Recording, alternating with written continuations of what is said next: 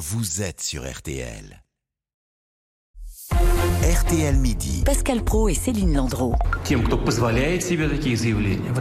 voudrais vous rappeler que notre pays possède également diverses armes de destruction par composants, qu'elles sont plus modernes que celles des pays de l'OTAN et que lorsque l'intégrité territoriale de notre pays est menacée, nous utiliserons certainement tous les moyens à notre disposition.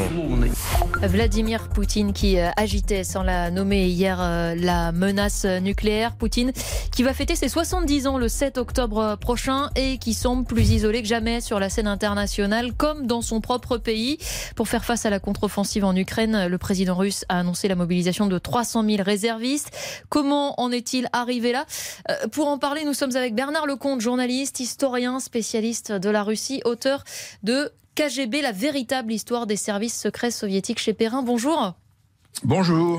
On a posé la situation en quelques mots. Est-ce que Vladimir Poutine peut encore sortir gagnant de cette guerre face à l'Ukraine? La réponse est non. Il ne peut pas sortir gagnant de cette affaire. Euh, il a d'ailleurs perdu la guerre dès le troisième jour de cette fameuse offensive en février. Et aujourd'hui, on voit bien qu'il est lâché de partout. Il est lâché sur le plan diplomatique. Vous l'avez dit tout à l'heure. euh, les Chinois et les Indiens lui font comprendre qu'ils ne sont plus derrière lui. Euh, il l'a perdu sur le plan militaire. On le voit bien dans le Donbass et dans la contre-offensive ukrainienne.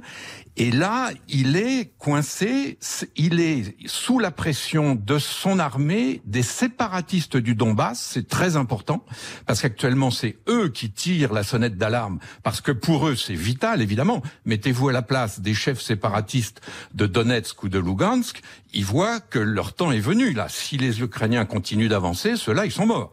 Donc c'est cette pression-là à laquelle Poutine est en train de céder avant, probablement, tôt ou tard, de se faire gentiment débarquer. Pensez-vous qu'il faudrait lui proposer une porte de sortie honorable? Et là, c'est plus une question de psychologie euh, que, que je pose. Je ne sais pas. Je ne suis pas diplomate. Euh, je, je, ne sais pas. Euh, Faut-il lui, lui proposer une porte? Mais laquelle? Actuellement, il, il, est de plus en plus seul dans son bureau. Il a son entourage autour de lui. Vous venez de dire qu'il va fêter ses 70 ans. Autour de lui, il y a une demi-douzaine de types qui ont aussi 72 ans, 70 ans, pardon, qui sont aussi originaires du KGB de Leningrad. C'est sa garde rapprochée. Mais cette garde rapprochée, elle est de plus en plus isolée. Et coupée de la population que... Pardon Et coupée de la population aussi? Bien entendu, la population n'a absolument aucun rôle là-dedans. Sauf que, sauf que, pourquoi n'a-t-il pas décrété plus tôt la mobilisation générale? Ben, On le sait aujourd'hui, parce que tout simplement, la mobilisation, qu'elle soit d'ailleurs générale ou partielle, le résultat est à peu près le même. Poutine sait très bien depuis longtemps que cette mobilisation va mettre dans la rue des millions de jeunes. Parce qu'il ne faut pas s'imaginer que les jeunes Russes sont différents des nôtres. Les jeunes Russes, ils veulent pas aller se faire tuer à la guerre, ils veulent pas aller au service militaire, ils veulent pas euh, revenir avec une jambe en moins une, un, et un bras en moins. Monsieur Lecomte, vous avez dit qu'il serait débarqué, mais quand et comment? Alors moi, je ne sais pas. Vous savez bien, Eric, que la chose la plus difficile à prévoir dans notre métier, c'est l'avenir. Euh, en revanche, ce qui est sûr, c'est qu'il va être débarqué tôt ou tard. Oui, Est-ce que c'est demain Le scénario, vous l'imaginez Le scénario, vous l'imaginez euh, comment? Quel scénario bah, Comme d'habitude.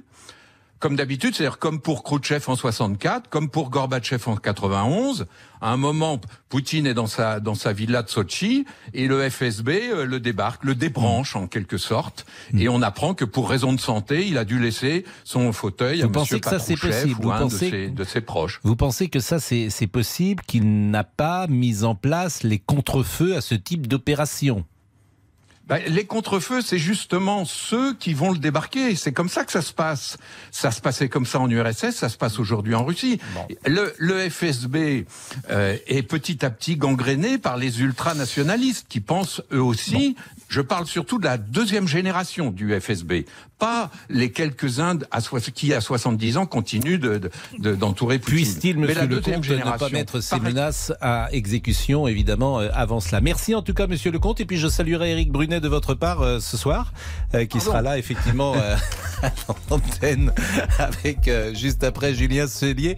Mais c'était un plaisir, en tout cas, de vous écouter et, et d'entendre votre expertise. 12h51, on va parler de Laura Smet grande actrice qui fait ses débuts au théâtre. Et vous avez reconnu Monique Younes. Avec euh, effectivement une maman et un père célèbre. 12h51, à tout de suite. Céline Landreau, Pascal Pro. RTL midi jusqu'à 13h.